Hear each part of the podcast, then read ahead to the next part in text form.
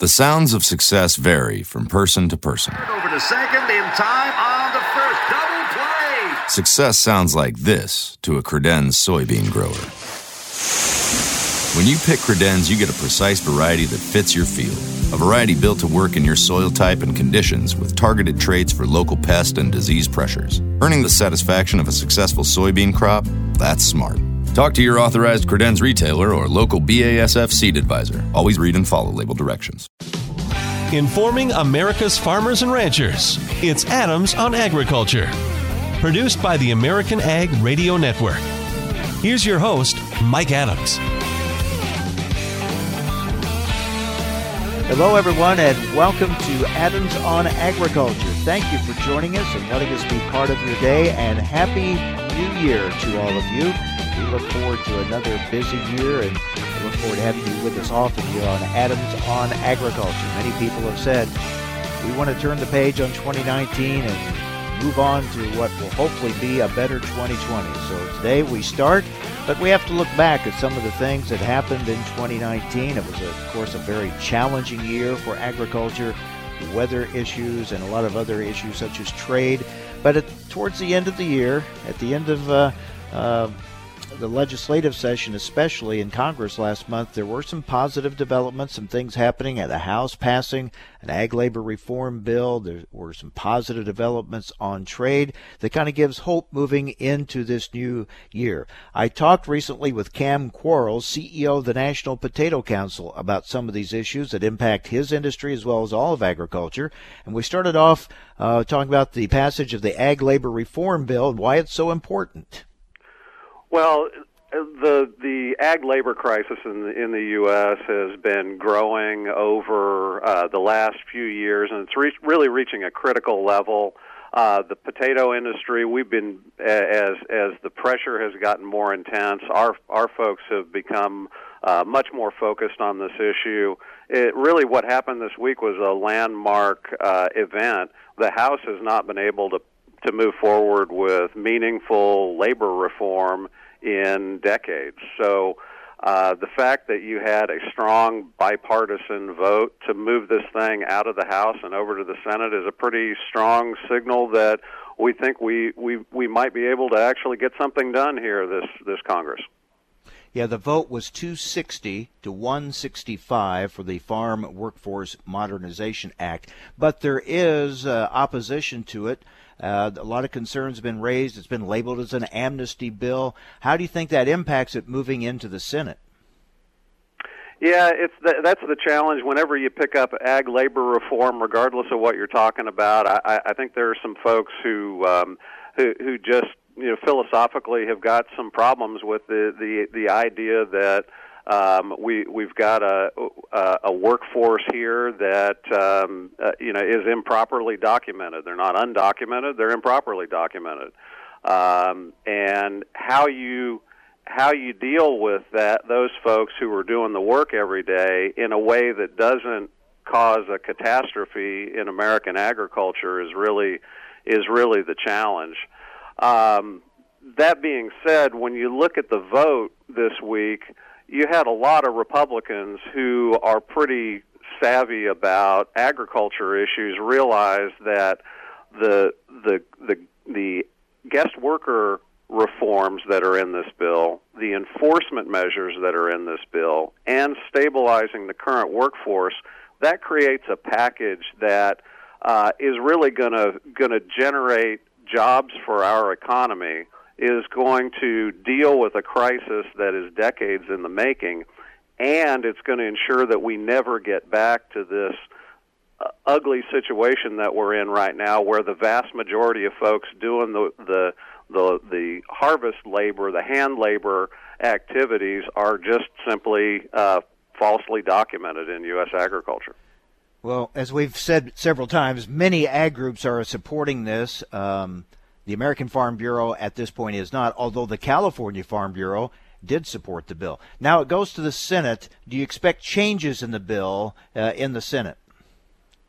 Well, that's really the key, and you know, we we uh, it's it's kind of a kind of an interesting uh, paradox that we deal with immigration much differently than we deal with the farm bill in a in a farm bill, we start out in the House with what usually is an imperfect bill, um, and then we send it over to the Senate. We we improve it at every step. We shave off the rough edges that we don't like. We ultimately get to a conference committee, and then we send a bill to the president's desk that sets up ag policy for the next five years. If we if we apply that same philosophy to immigration reform, we can actually provide a solution that's durable that lasts for decades. Um, but I think some folks have required a perfect bill right out of the gate. And when you do that, you just ensure failure time and time and time again. So we we we want the Senate to to either take this bill up or write their own. Um, we're going to take the best of any pieces of those legisla- uh, pieces of legislation marry them together and send a strong bill to the president's desk. That's that's the way we're successful across a variety of different issues in D.C., and it's the only way really to get things done here. So we'll see what happens in the Senate. We're talking with Cam Quarles, CEO of the National Potato Council. Cam, I know you, as many others are, have to be excited about what looks to be the closest we've been to getting at least a, a mini deal trade deal done with China in after this year-long battle of a, a trade war. It looks like it may finally be coming uh, partially to a close anyway, and, a door opening for U.S. agriculture. Yeah, that's exactly right, Mike. Um, if we can, if we can have some positive momentum on the China front, um, backed up by we got a great deal on uh, on on Japan tariffs um, earlier this year. Um, now it appears that we've got USMCA heading for a for a vote in the House for ratification. All of these signs will provide a much more uh, stable trade environment for for potato farmers and U.S. agriculture broadly looking into to 2020. So uh, th- these are key markets for us. 20% of all the potatoes that are produced in the United States have to find a home offshore and we want to make sure that those those markets are open and willing to accept our uh, high quality products around the world. So 20% of U.S. potato production is for the export market. Uh, I, I, don't know if that maybe a lot of us that aren't real familiar or follow closely the potato industry might not have realized it's that high. That that is that, that is the case. That's um, processed products. That's also fresh, um, and we really feel that the work that's being done in these trade agreements, they're primarily focused on tariffs, but they provide a lot of leverage to open markets m- more widely to uh, to fresh potato exports, uh, to chipping potatoes. Uh, it it, um, uh, it it starts a bigger conversation that ultimately can lead to uh, hundreds of millions of dollars more in U.S. potato exports. All right, Cam, good to talk with you. Thank you, and we'll stay in touch. Appreciate it. Mike, thank you. That's Cam Quarles, CEO of the National Potato Council. So there were some positive developments, uh, as we said, towards the end of uh, 2019, but now we look to the challenges of 2020 and a lot of issues that'll carry over. We'll look for the uh, vote in the Senate on USMCA and some other key issues. Still concerns about the RFS and how that's being handled by EPA and the administration. So plenty of challenges, and of course, the unknown yet of the weather for 2020. We're hopeful that it will be much better than in 2019. All right, thanks for joining us here on our New Year's Day edition of AOA. Stay with us, much more to come. You're listening to Adams on Agriculture.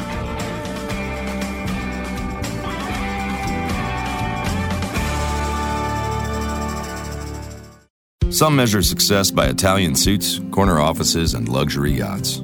Farmers measure success differently. It's breathing fresh country air, taking care of the people you love, and knowing how to measure success in your soybean acres? That's smart. With Credenz soybeans, you get a precise variety bred to fit your acres. And that Credenz variety comes with agronomic expertise and local insights from your BASF team. So plant your sign of success. Talk to your authorized Credenz retailer or local BASF seed advisor. Always read and follow label directions.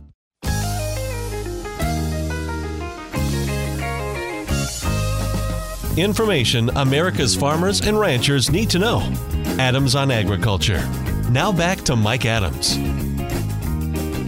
And welcome back to Adams on Agriculture on this New Year's Day. Well, of course, we're still waiting for details on the U.S. China Phase 1 trade deal, but it looks more positive. But we're still waiting to find the details. I talked about that recently with Joe Glauber, Senior Research Fellow for the International Food Policy Institute. Yeah, uh, but but big announcement. You're right. I mean, I, I let's hope this gets gets us back on track on in terms of ag trade. Um, yeah, but it's trying to sort through it and kind of figure out, well, where is that $16 billion going to come from? Um, that has a lot of us scratching our heads, I guess. But uh, uh, again, I think anything getting us back to where we were and hopefully building on that uh, will be a good thing. And then there'll be all the questions of um, enforcement. Will China live up to what they say they're going to do? You know, history tells us to be a little skeptical of that but not trying to pour cold water on it. Just we have to be realistic about it moving forward.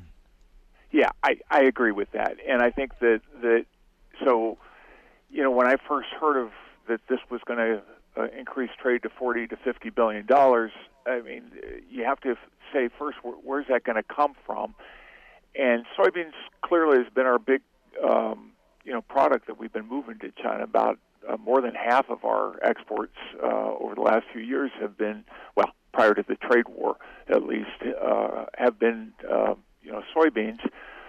But, you know, we're China's facing uh, the swine flu uh, epidemic. They're they've uh, culling hogs, and and I think people think it's going to be a, a, a few years before they they really bounce back. I think they, I think they may bounce back quicker than people think, but still, that that's it's not quite the market it was three years ago, and you know we're going to face a lot of competition from Brazil for for those beans, and so you know how much more exports are we going to be shipping to them than what we were doing, say in 2017? I just I don't think that that we can expect that half of that increase to get us to 40 billion is going to come from soybeans. Um, so then you have to start looking at the other commodities, and and China has has said, well, they're they're willing to, um, uh, you know, they're pointing to some of the the uh, tariff rate quotas they have for corn and, and wheat and rice, and suggest that that we could be helping fill some of those quotas. Those have been the quotas that have been under a lot of scrutiny, though. Uh, those were the ones that we took them to the WTO on in terms of their uh, failure to fill the quotas in the past. So uh, again, let, us hope this actually translates into real trade. Uh, but but even with that, I think we're we're um, we're still looking around for well, what are the commodities that are going to get us to that that um, forty billion, fifty billion dollar mark? Perhaps ethanol could be a big part of that. Ethanol. I, the other thing they've mentioned are, are processed products. So, uh, you know, uh, things like baby formula, other sorts of things that are, are you know, they're important trade items. But the but I got to tell you, the farm value of that is pretty small. So uh, ethanol would be a big one. Um, certainly, with the swine fever, they they need meat, um, and and so shipping more pork to them would be an important uh, uh, for our industry. Um, uh, poultry, beef, any of those things. More dairy. I mean, there, there's a lot of items that we could be shipping them, um, but again, trying to get all that up to 40 to 50 billion dollars without a lot more soybeans in that mix uh, I, is, is going to be a bit of a challenge. But again, Mike, I mean, I, you know, uh, my my main issue is well, the the overall number may be a little inflated, but but I think it's very positive we can get back to a normal trading relationship with them. That's good news indeed. We're talking with Joe Glauber, Senior Research Fellow with the International Food Policy Institute. All right, Joe, it looks like the House will vote on USMCA this week, the Senate next month. Um, you know, some people say, hey, this isn't much different than NAFTA. Others point to some improvements uh, for agriculture, like in dairy, perhaps in poultry. What's your overall sense? It seems like, if nothing else, it gives us certainty moving forward. Yeah, I and I and I that's where I would come down to. I look, I I don't think there's a lot here that wasn't certainly wasn't in TPP. Uh, so there is a little more dairy. Uh, the poultry there there may be a little more poultry there. The uh, um, uh, but but the big thing is it's it's you know remember we went into the that first year of the administration with with the president saying that we should pull out of NAFTA, and and that would be a disaster. So I think to the degree that this moves us on beyond that, and and uh, um, uh, again, it's a little like China. I think, to, in my view, that that you know, putting NAFTA behind us and and letting us move on uh, uh, is a good thing. So. Um, uh, yeah, I hope we get a vote on that in the House and, and move on to the Senate, and then um, then and again, hopefully see some something some improvement in the trade war with China. We include the Japan deal, and we certainly on a, on the trade front, we're ending 2019 much better than we started it. Yeah, no, that's that's right, and and I think that that it's all good news in, in that regard. Um, uh, we we there's still a lot of I mean, remember we got into the trade war with China not over agriculture. I mean, yes, we we we had issues like approvals of GMOs and and and and improvements in that whole process, but the the bigger issues that have loomed out there on business practices and intellectual property protection and other things are still very much uh, uh, issues, and so uh, we'll, we'll see how all that uh, those neg- negotiations in so-called phase two go. Joe Glauber, former USDA chief economist, now senior research fellow for the International Food Policy Institute. Also, we had action recently at the end of the year as the House voted to approve the Ag Labor Reform Bill. I talked about that with Jim Bair, president and CEO of the U.S. Apple Association. He says this is not an amnesty bill. Well, let's talk about uh, what it is and what it isn't, and uh, I would say what it's what the bill is not is, is amnesty for those ag workers, whether they be in uh, confined animal feeding operations, dairies, fruit and vegetable production. Uh, for those ag workers that are here illegally currently, they'd have to pay a significant fine to get right with the law, and then they would have to commit to continue working in ag from four to eight years uh, beyond what they've been here so far. And we see that in the Senate, uh, there are already a couple of uh, people that are ready to step forward and introduce a, a, a companion bill. It won't be the same as the House bill. We think it'll be a little bit friendlier to agriculture, uh, to be honest. But the fact that in this superheated political environment, that uh, a bipartisan group of Republicans and Democrats could come together and, and pass a, a bill through the House that would help agriculture in this way, I think is just a bit of a miracle, to tell you the truth. So we'll see what happens on the Senate side. Meanwhile, you have to be encouraged with uh, the late developments on trade. We'll start with USMCA. Yeah, that's been a two and a half year battle, and as you and I have discussed before, Mike, uh, I've been doing this a long time, and I've never seen agriculture come together in the way that it has over those uh, over those last two years to get USMCA across uh, the finish line. It was uh, it was important to keep that North American market open. And despite what some people would say about NAFTA, for agriculture, NAFTA was the worst, not, not the worst deal in history. It was the best trade deal in history. In the case of apples, we quadrupled our exports to Mexico. We doubled our exports to Canada. And so we already had a full, wide open market in North America. A lot of investments had been made based on that growth, that business, uh, model, and so keeping that market open was critical. And then with the prospects now looking better than ever on a new deal with China, you've told us before that's important to apple growers. It is, and uh, producers of many commodities in the U.S., including apples, we look at China as a huge growth market. We had worked for years, many years, to get that market open. We got it opened in uh, 2015, and uh, in 36 months, it became our number six export market.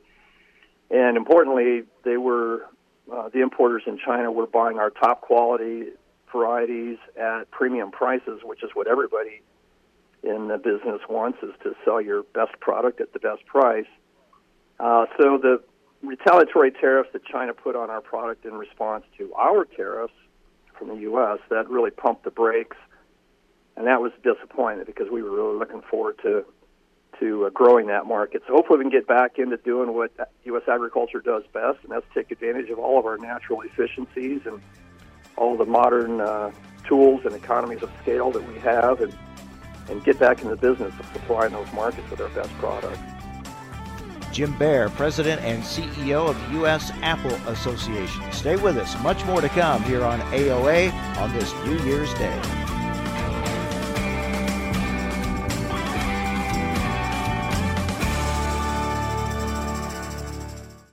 Sounds of success vary from person to person. Success sounds like this to a credenz soybean grower. Along with 43 new varieties this year, credenz soybeans come with agronomic expertise from BASF. That means expert advisors who bring local insights on seed selection, management decisions, and crop protection options. Knowing the kind of success you're shooting for? That's smart. Talk to your authorized credenz retailer or local BASF seed advisor. Always read and follow label directions.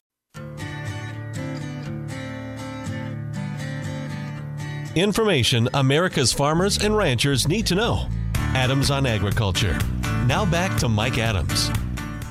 So the biofuels industry thought it had a deal with the administration on handling small refinery exemptions and the RFS, but turns out they didn't. Let's talk about it with Robert White, Vice President, Industry Relations for the Renewable Fuels Association. Robert, thanks for joining us. Obviously, very disappointing uh, news, uh, and you know it looks like uh, you know it's not going to be uh, a good outcome on this, at least for the time being. It looks like more business as usual with the EPA having discretion on the, these small refinery exemptions. Yeah, you nailed it on the head, Mike. Thanks for having me. It it, it was uh, disappointing. Uh, another disappointment for 2019. I think uh, all of us in ethanol and maybe even agriculture are ready to put this year to bed. But couple months back, we had a nice uh, agreement come out of the White House with the president. Uh, Senators Grassley, Ernst, and others were in that meeting. Everyone was very happy that the reallocation conversation was centered around actual wave gallons. But when this proposal came out, the supplemental proposal came out, it was all hinged on recommendations from Department of Energy, not actual allocated gallons. Now, the hypocrisy here is EPA itself has not followed these DOE recommendations, and therefore that meant about, well, a little less than half of the actual granted waivers would be reallocated and nothing from previous years. So it, it is a another shot to the gut, especially when you thought you were going to gain some traction and help curb future SREs. What do you think happened? I mean, it, I mean, when you have Senators Grassley and Ernst uh, thinking there's a deal, uh, and then you know they're blindsided by this too. What do you think happened? Well, I don't know if there's truly a disconnect between 1600 Pennsylvania Avenue and the uh, Office of Administrator over at the Environmental Protection Agency, or if there's more to this. I mean, we really just don't know. Um, but it, it has been crystal clear from Administrator Wheeler uh, Secretary Perdue as early as last week when he was in Nebraska that 15 billion gallons of conventional biofuels, in this case ethanol, was going to be 15 billion gallons. And that is just not the case. If you don't reallocate the wave gallons that are subtracted from 15 billion gallons and replace them with half of uh, basically what DOE recommended you do in the first place, uh, there's just no way you can get to 15 and they're asking you to trust EPA's ha- to handle this uh, correctly. Well, they haven't so far. Yeah, I'm, I'm not sure. Uh, sure, any of us would uh, take someone's word uh, in our personal lives that's been dealt these kind of cards over the last year, and actually the last three years under the current administration. But I, I think at the end of the day, um, you know, there there were other parts to this deal that we still haven't seen as well. There were uh, changes in E15 labeling laws. There were uh, some some hopefully some reduction in the survey requirement that is uh, pitched to E15 to be legal in the marketplace. And then of course USDA had an infrastructure program that there was a meeting as as early as yesterday about it. But again, those three things are just more examples of promises made months ago that haven't come to fruition at least yet today. Talking with Robert White with the Renewable Fuels Association. So that's disappointing. Uh, let's look back at 2019, though. Uh, you got approval for uh, E15. Let's review the year. Uh, are you seeing growth in E15 availability and sales across the country? Or I'm so, I'm sorry, Yeah. E85, E85. I'm sorry.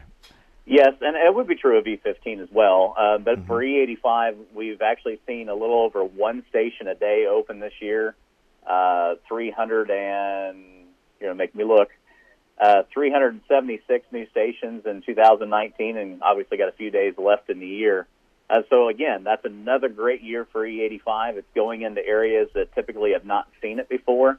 So it's not a fuel that's been around since 1996 for them. It's a fuel that just arrived, and what's this new fuel, and do I have a flex fuel vehicle?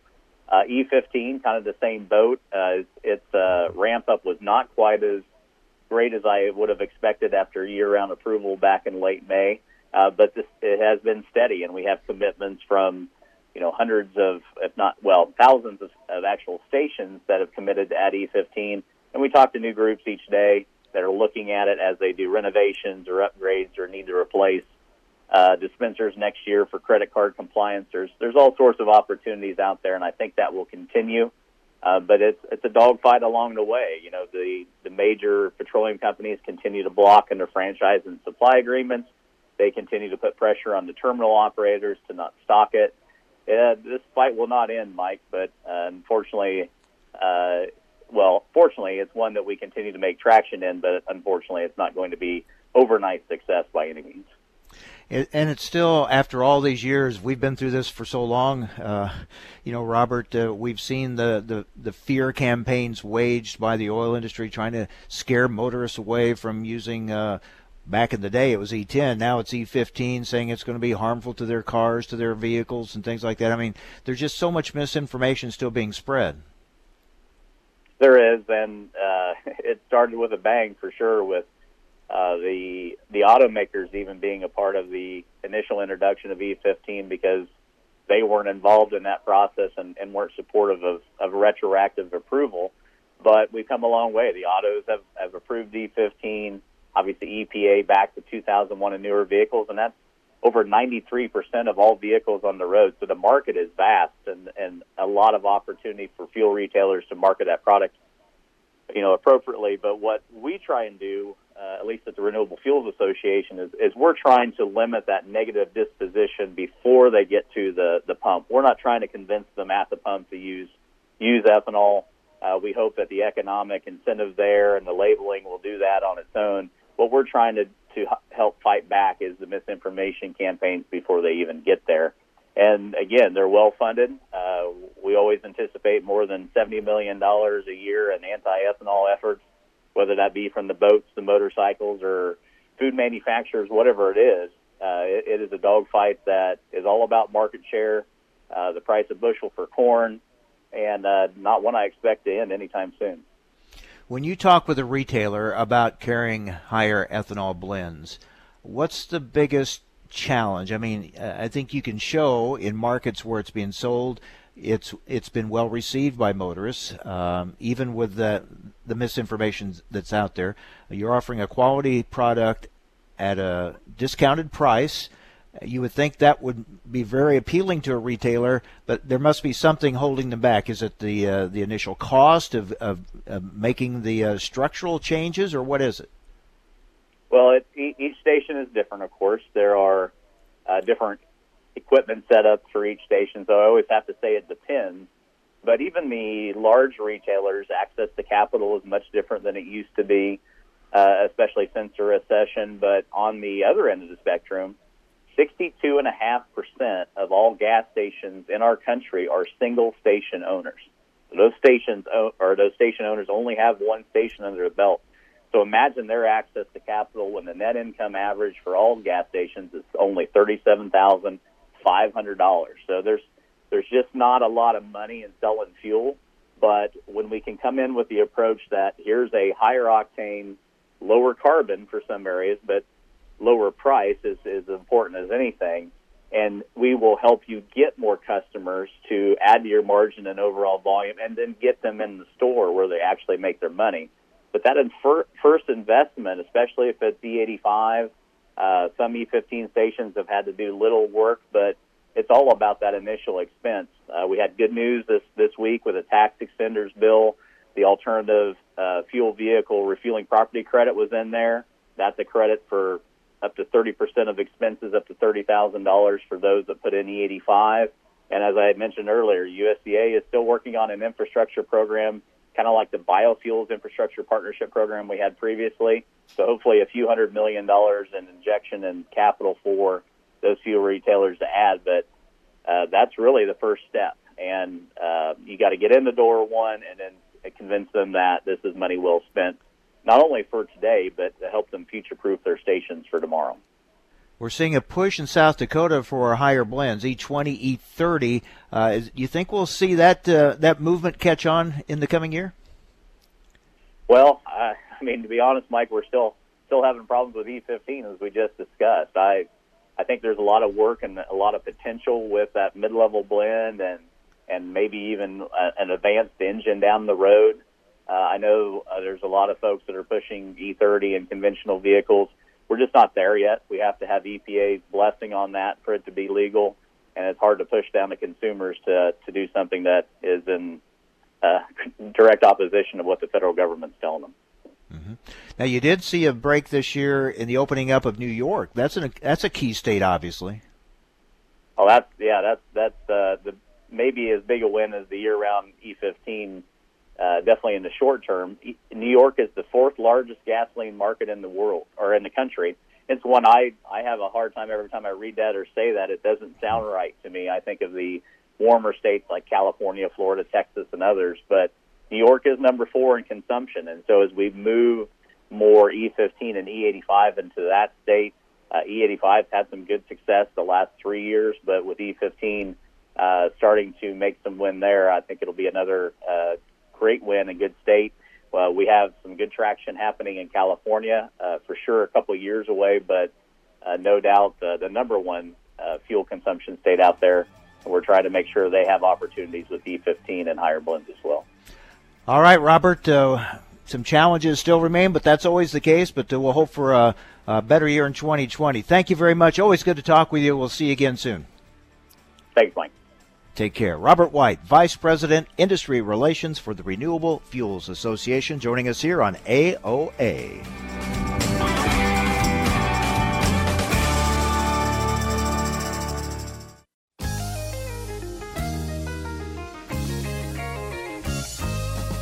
Information America's farmers and ranchers need to know. Adams on Agriculture. Now back to Mike Adams.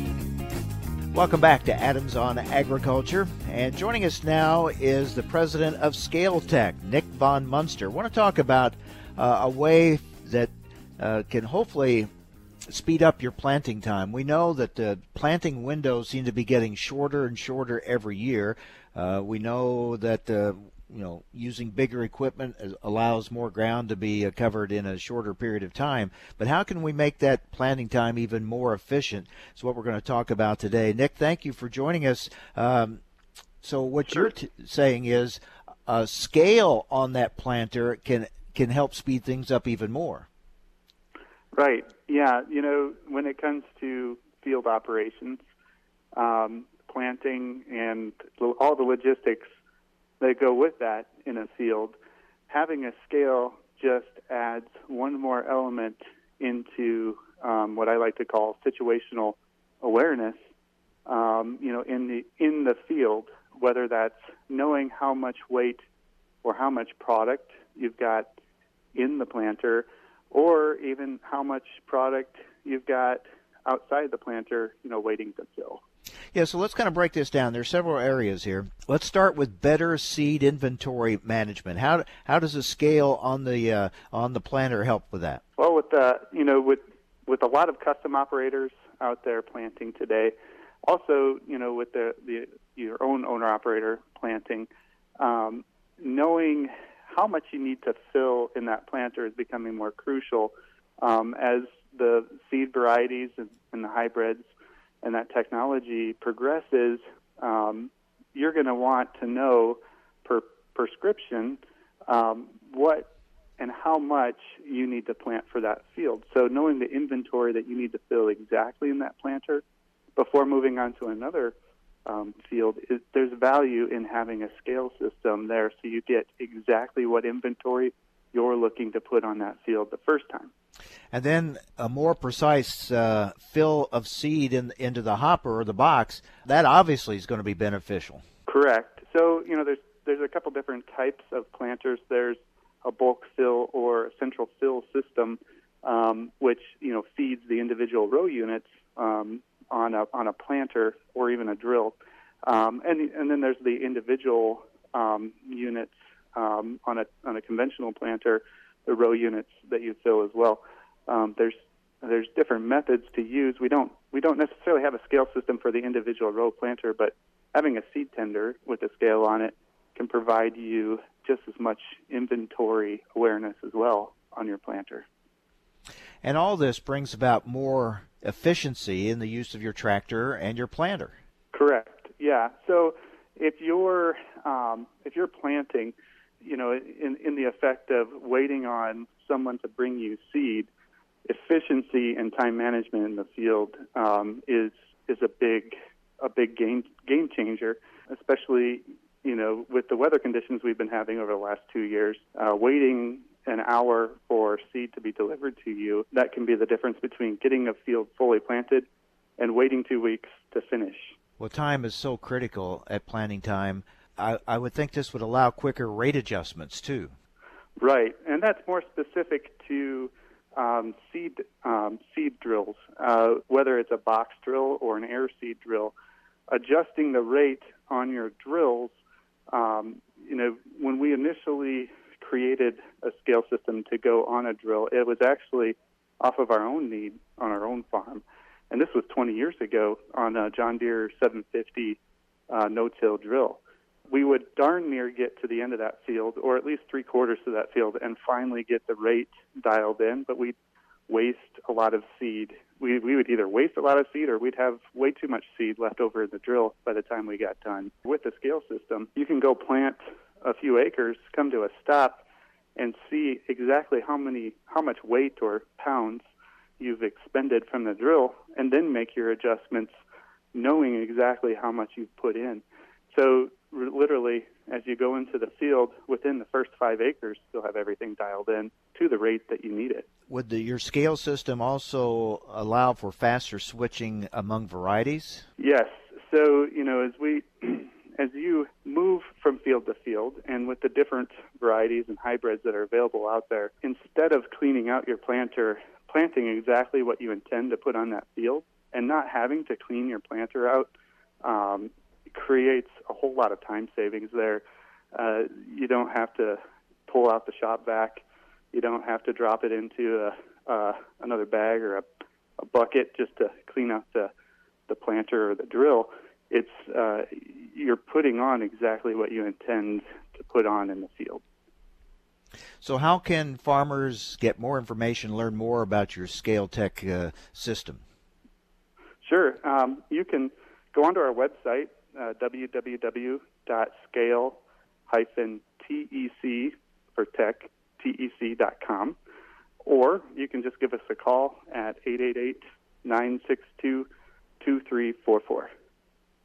I would think, Nick, uh, that this is a greater interest all the time because it seems like there are very few – uh, springtime planting times where everything is just ideal and you got you feel like you got plenty of time. It, it seems more like that that window is uh, is shorter all the time, and and every, everyone trying to get more done in a in a shorter period of time than ever before. Yes, you know, I, from experience, our family we farm 550 acres, so not a whole lot, but um, you know we we're still out there harvesting today because uh, we ran into weather issues this spring, and it becomes very critical, um, you know, for planting dates. Very critical to get your seed in the ground um, in in the appropriate amount of time.